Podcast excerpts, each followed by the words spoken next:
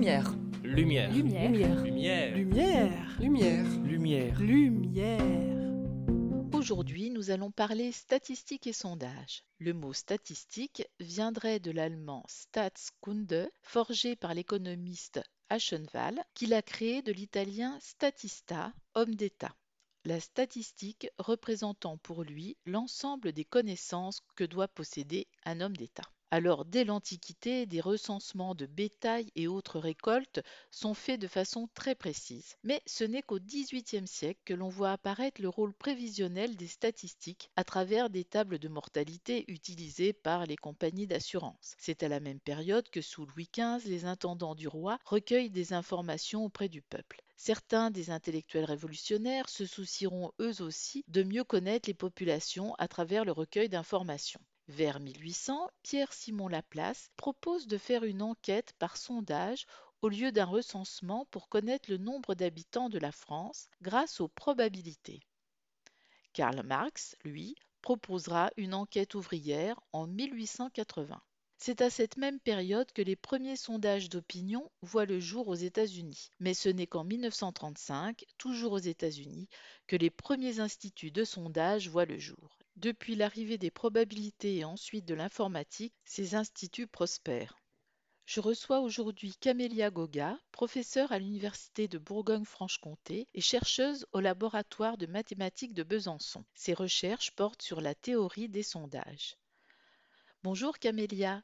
Si je dis que la méthodologie des sondages est basée sur l'interrogation d'un échantillon représentatif d'une population, est-ce juste? Euh, tout d'abord, bonjour. Euh, oui, donc c'est une, euh, en effet, c'est une, première étape. Il existe deux grandes étapes dans, dans- dans la théorie des sondages pour atteindre les objectifs d'une, ce qu'on appelle d'une enquête statistique réalisée par un sondage. Donc, effectivement, la première étape consiste à sélectionner un échantillon euh, qui est formé en général des individus, des individus qui peuvent être des personnes euh, physiques comme, comme nous, mais aussi qui peuvent euh, être des entreprises, des écoles, des villes. Donc c'est un individu au sens euh, large, statistique, un individu qui est un élément de la population euh, qui nous intéresse. D'ailleurs, comment définit-on un échantillon et comment choisit-on les individus qui le composent? Donc, très simplement, un échantillon est une partie de la population qu'on appelle la population cible, donc c'est-à-dire la population qui est, l'objet de l'étude euh, statistique. Donc, je peux vous donner un exemple très simple. Tout le monde sait que, voilà, en ce moment, il y a la nouvelle euh, ré- réforme de, bac, et donc on peut s'intéresser euh, aux résultats de cette nouvelle réforme, au taux de réussite. Donc, dans cet exemple très concret, la population cible, est formée par les élèves de terminale. On va considérer juste le bac en terminale, pas les- le bac de français de, de classe de première. Et donc, euh, c'est ça notre population cible. Et pour avoir ce taux de réussite, on devrait aller interroger tous les élèves de terminale, et qui est malheureusement pas possible pour des questions de coût et euh, de temps. Donc, dans cette situation, nous allons sélectionner au hasard un échantillon de- d'élèves de terminale.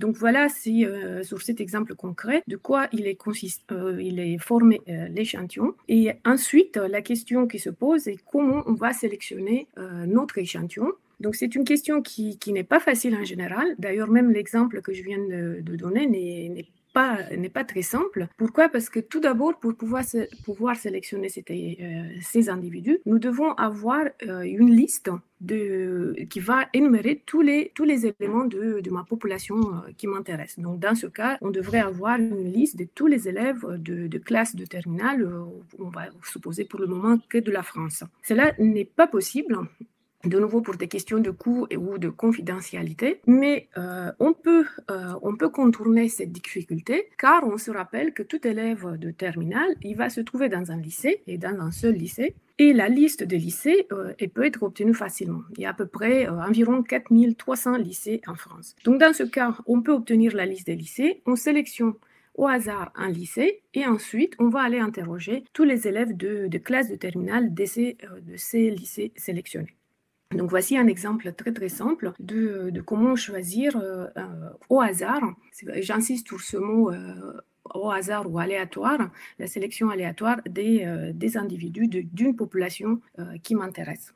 Donc, pour, choisir ensuite, donc, de façon aléatoire les individus, ce que je disais, c'est vraiment important euh, cet aspect aléatoire. Il existe plusieurs euh, méthodes et on privilégie en général euh, la sélection sans remise, la sélection des individus sans remise, c'est-à-dire un individu ne peut pas être choisi plusieurs fois dans l'échantillon. Et je vais de nouveau vous montrer comment ça marche, cette sélection aléatoire, sur mon exemple de l'enquête auprès des lycées. Donc, on Supposons qu'on a une boîte, euh, une boîte très grande et à l'intérieur, on va mettre 4, 4300 billes, chaque bille euh, ayant portant le nom de, euh, lycée, d'un lycée de, France. Donc chaque lycée, maintenant, on, essaie de le voir comme une bille à l'intérieur d'une boîte énorme. Donc ensuite, on mélange bien les billes et on va choisir au hasard une bille. On va noter le nom de ce lycée et on va poser la bille de côté. Et on continue le procédé, par exemple, si on veut avoir 100 lycées, on va répéter ce procédé 100 fois. Donc on obtient ce qui s'appelle un tirage euh, aléatoire simple, sans remise, de, de Saint-Lycée. Voilà, c'est une, méthode qui est très simple, qui est utilisée en pratique, mais qui peut, voilà, qui a des, euh, certains défauts. Par exemple, par ce tirage, on ne sait jamais à l'avance, déjà, ça c'est euh, quel lycée va être choisi, ça c'est le caractère aléatoire, mais on ne contrôle pas du tout la distribution de l'échantillon. Par exemple, on peut avoir euh, dans notre échantillon que des lycées qui sont du sud de la France. La région de nord, ouest ou est ne sont pas du tout représentés dans notre échantillon on peut avoir aussi que des lycées technologiques ou on peut avoir que des très très gros lycées. Donc vous voyez, c'est euh, un tirage qui peut avoir euh, ce défaut. Et en général, on souhaite que notre échantillon, les éléments qui sont dans notre échantillon, soient représentatifs dans le sens que chaque sous-population, il va, il va être représenté dans l'échantillon. Donc ce tirage ne, ne répond pas trop à cette, euh, à cette demande, mais on peut le remédier d'une façon très simple. On considère par exemple maintenant quatre boîtes. Euh, chaque boîte pour une région de la France, le nord, le sud, est, ouest. Et dans chaque boîte, on va mettre, dans le nord, on va mettre les lycées qui viennent du nord, et comme ça jusqu'à la suite. Et on va faire un tirage ensuite aléatoire à l'intérieur de chaque boîte d'une taille souhaitée. Donc ça, c'est au statisticien de décider ensuite le nombre de lycées qu'il va choisir euh, par région. Mais ce qui est important, le tirage est aléatoire, mais quel que soit le, résultat, on aura toujours le nombre voulu des, des lycées du nord, du sud, de l'est et de l'ouest ce qui n'était pas le cas avec le premier, premier tirage. Donc euh, le deuxième s'appelle un sondage stratifié et donc il est un peu, déjà un peu plus sophistiqué que le premier cas car on a besoin ici pour chaque lycée de savoir dans quelle région on va se trouver. Si on n'a pas cette information, on on peut pas aller au-delà. Et donc voilà, il y a d'autres méthodes beaucoup plus compliquées qui euh, doivent qui ont l'objectif justement d'essayer de représenter autant que possible les, chaque sous-population dans, dans l'échantillon, d'où le nom de euh, d'avoir un échantillon représentatif. Une fois que l'échantillon est correctement composé, les questions bien formulées, le recueil des informations fait, comment traite-t-on la masse d'informations recueillies Quelles sont les méthodes utilisées pour analyser celles-ci? Voilà, donc là, on rentre dans la deuxième grande étape euh, d'un sondage, c'est la méthode d'estimation, la méthode justement d'extrapolation des résultats obtenus au niveau de l'échantillon à la population entière. Donc là, il y a plusieurs méthodes et cela dépend aussi de, ce qu'on souhaite estimer ou approcher, car il ne faut pas oublier qu'on on ne va pas euh, voir chaque individu de la population, donc on n'aura jamais la vraie quantité qui nous intéresse. Par exemple, dans le cas des enquêtes de, autour de lycée, si on souhaite savoir le nombre d'élèves qui va aller à l'université, ça, on ne connaîtra jamais avec exactitude. Donc, il faut ce qu'on appelle en statistique, il faut l'estimer. Donc, donner une quantité, un chiffre qui va être le plus proche, si on peut le dire, le plus proche possible de, de la vraie quantité que, qu'on ne connaît pas. Dans cette situation, je vais de nouveau montrer très simplement comment, comment ça marche. Donc, si on considère de nouveau le premier type de tirage où je prenais 100 lycées sans remise parmi les 4300, il faut, le, il faut voir alors que chaque lycée sélectionné, il compte pour 43. Donc, euh, pour lui, mais pour 42 autres qui n'ont pas été sélectionnés.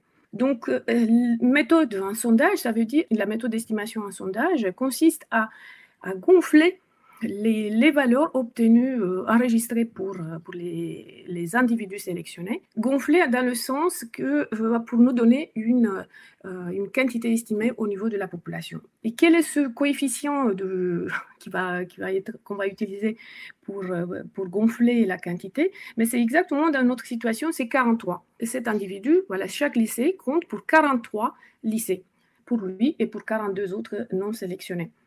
Donc, si on va aller dans un lycée, on va regarder combien d'élèves vont aller euh, à l'université.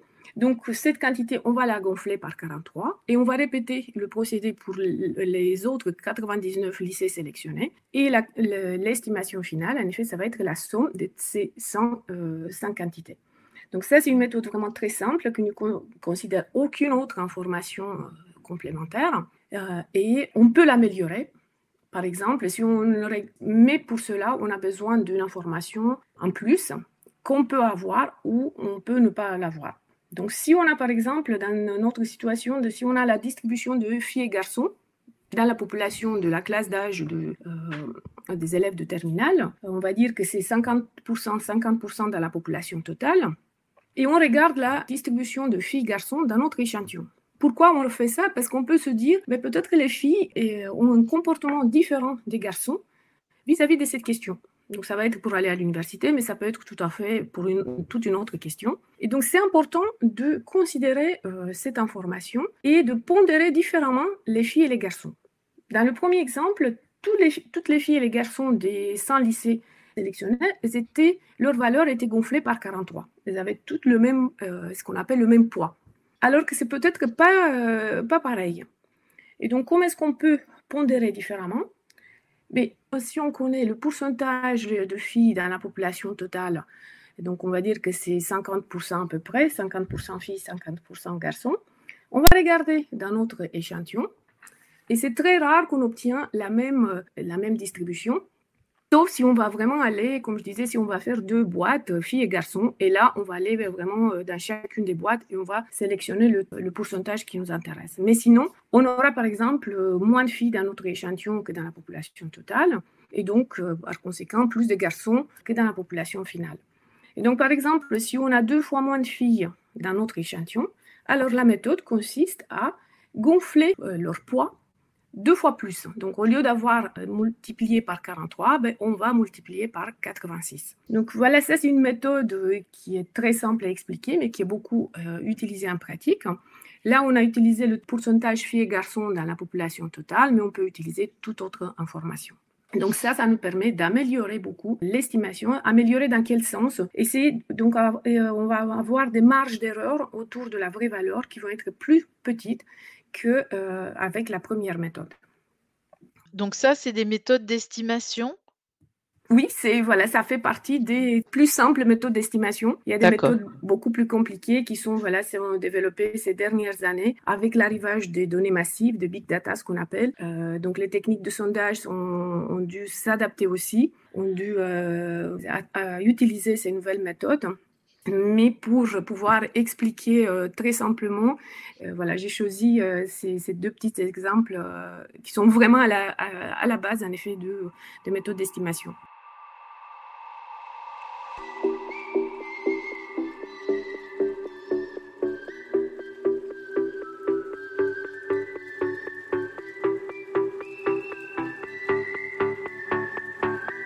Alors, je sais que vous avez une autre recherche qui porte sur les techniques statistiques de modélisation avancée. Alors déjà, qu'est-ce que la modélisation par rapport, qu'est-ce qu'elle apporte à la statistique en général? Alors, la modélisation, donc c'est toute une, euh, c'est vraiment un très grand chapitre ou une très grande branche de la statistique. Euh, donc, modélisation, pourquoi on modélise? Pour pouvoir prédire pour euh, faire une prédiction d'une quantité qu'on ne peut pas mesurer. Donc, euh, si on prend un exemple, donc là, je vais sortir du cadre des sondages. Si on veut, par exemple, prédire le prix d'un appartement, euh, le prix de vente, pardon, d'un appartement. Donc, ce prix, on ne peut pas le connaître avant que l'appartement soit vendu. Mais par contre, on connaît sa surface, on connaît le nombre de pièces, on connaît euh, le quartier dans lequel il se trouve. Donc, plein, plein d'informations sur, ce, sur cet appartement qui sont vraiment liées à, la quantité qui nous intéresse, qui est le prix de vente. Donc, le statisticien, qu'est-ce qu'il va faire?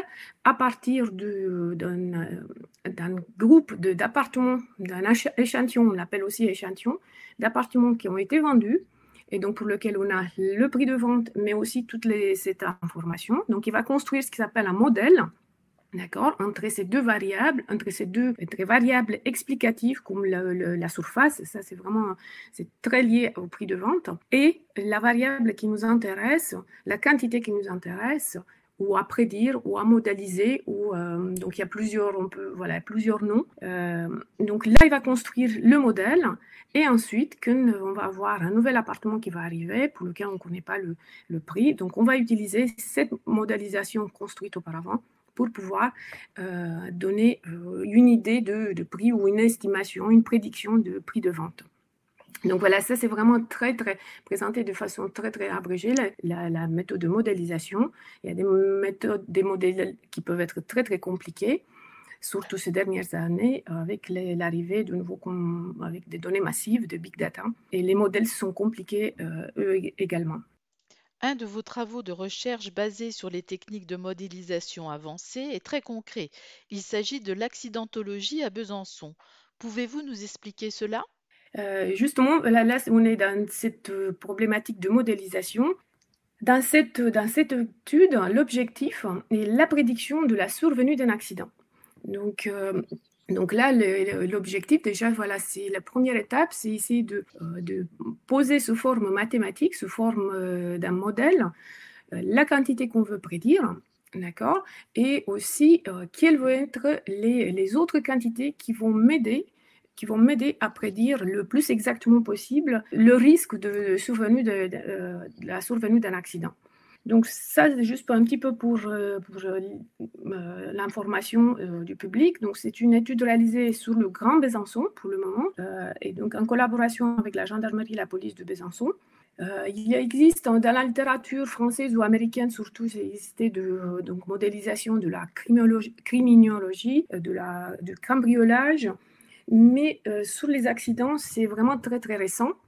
Et euh, c'est une étude qui, comporte des difficultés. Euh, comme je disais tout à l'heure, déjà poser la forme mathématique du modèle et ensuite aller chercher l'information qui, va m'aider à, à, expliquer d'une façon très précise le risque de la survenue d'un accident.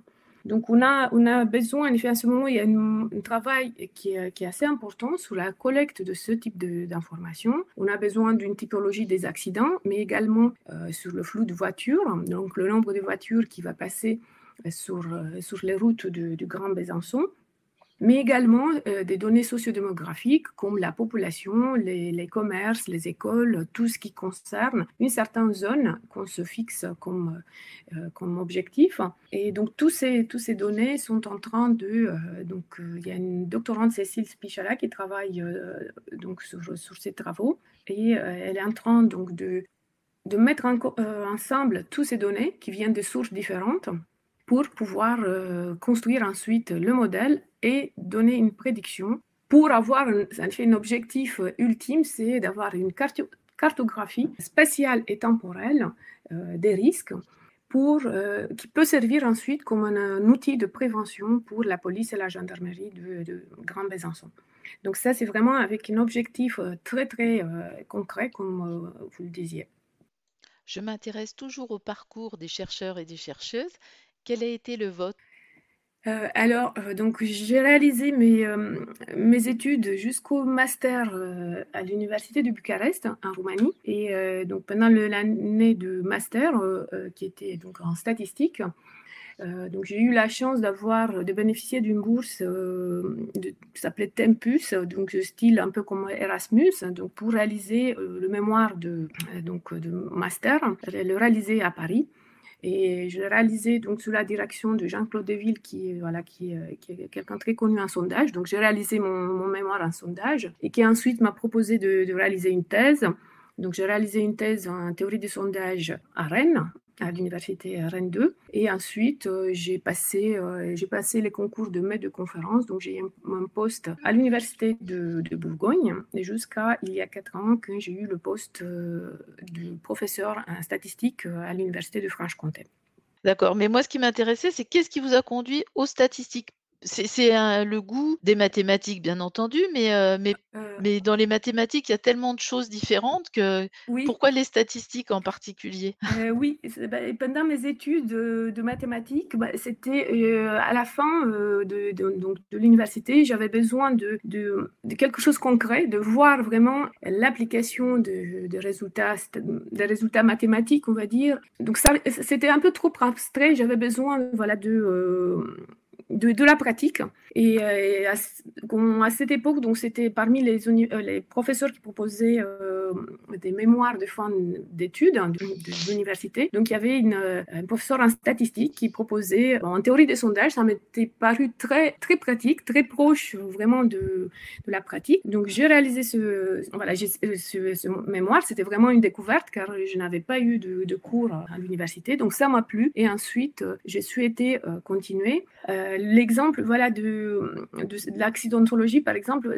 voilà, c'est aussi de nouveau quelque chose de très concret. Et j'ai eu d'autres projets, c'était, heu, donc toujours lié à la à à la pratique, en effet, depuis, heu, depuis quelques ann voilà, dans mon parcours après j'ai continué, gardé cette, cette voilà, cet aspect pratique et heu, m'intéresser à des problématiques qui vient de voilà, de la prob de pratique. Essayer de chercher derrière, on va dire la, la justification mathématique, théorique, si on peut le dire et après, là, c'est vraiment un de mes objectifs, j'aimerais bien les atteindre chaque fois. Après, revenir à la pratique pour pouvoir les appliquer et avoir une sorte de boucle fermée pour, donc à ce moment-là, voilà, je dirais que c'est vraiment le, on est content si on si on a réalisé heu, en tout cas moi, je suis contente si j'ai pu, heu, fermer cette boucle.